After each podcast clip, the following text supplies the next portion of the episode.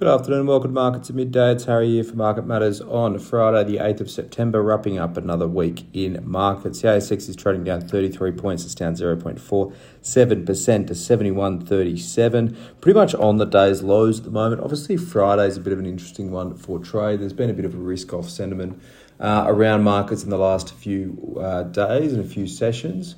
Uh, and that's playing out again today on our market. This would be the fourth consecutive day of weakness coming through. Um, and, uh, and and that's just put a bit of a softened tone on the market at the moment. Friday, there's obviously always some keen sellers out there, not keen to hold the risk over the weekend, and I suspect that's playing out as the session rolls on. Um, if we have a look at the sector performance, utilities are up 0.67%, healthcare is up 0.18%, materials are down 1.12% to be the laggard, and energy is down 0.68% hotter stocks, Polynovo PNV is up 3.46%, Perseus is up 2.42%, and PEXA PXA up 1.95%.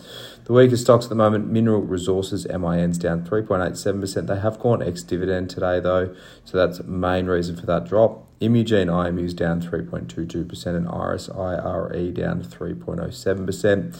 Bit of little bits of snippets, nothing too major in terms of uh, stock specific news today. We'll talk about just quickly Audinate. We spoke about this company yesterday. AD8's the ticker in uh, yesterday's market uh, markets at midday. It's currently down 9.03% at $13. They are raising money at $13 a share. So basically, this share price is stuck straight to that raise, raising $50 million in institutional placement that's done and dusted, plus a share purchase plan to come for other shareholders there. But looks a bit opportunistic. They have said that they're looking at opportunities in terms of M&A without anything specific uh, coming to mind at the time of the raise. Uh, the share price has obviously done really well over the last month or so, uh, and really strong move post uh, post reporting as well. So uh, I think an interesting raise, not a not a great raise, not a bad raise. Good to have some cash in the door. They will be cash flow positive uh, from all reports this year, anyways. But um, you know, keeping a bit of dry powder there in case some M and A opportunities come up.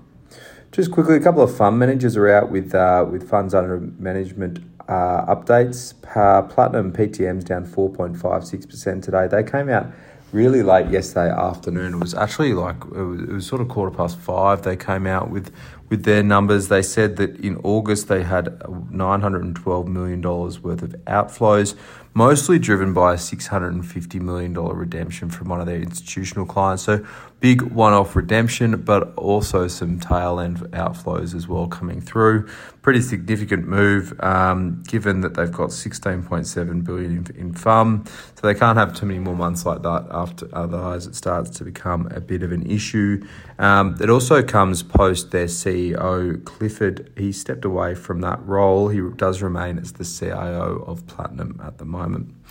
Also, GQG, uh, another international fund manager, they're down 0.52%. They're out with their update this morning. Net outflows of $1.3 billion in August, 7.3 billion in the eight months for the calendar year to the end of August. Uh, current uh, is 107.4 billion. That's US dollars. So still really chunky uh, and, and solid FUM, uh, but also seeing some outflows there. Not a surprise given uh, a bit of a liquidity squeeze going on globally. Um, and they've they've still done quite well. Markets are sort of trading down in line with where the market's trading down at the moment. So not a major disappointment that one. Monadelphous MND, it's up 0.22%. They've won a $160 million contract with Talison to build their lithium chemicals plant in WA. They expect that to start later this year and complete in 2025. So decent chunky uh, contract there for Monadelphous. They'll be keen to see them be the premier uh, contractor for, for these type of builds in Australia, uh, wanting to win a you know consistent business out of that market there. If we have a look at Asian markets now, Japan's Nikkei's down 1%, Hong Kong Hang Seng down 1.34%, US futures are flat. There's not really anything to watch out for tonight in terms of economic data. A bit of uh, unemployment data out of Canada, but that's about all. So for now, that's all for markets at midday for your Friday. I hope you enjoy the rest of your afternoon and your weekend, uh, and bye for now.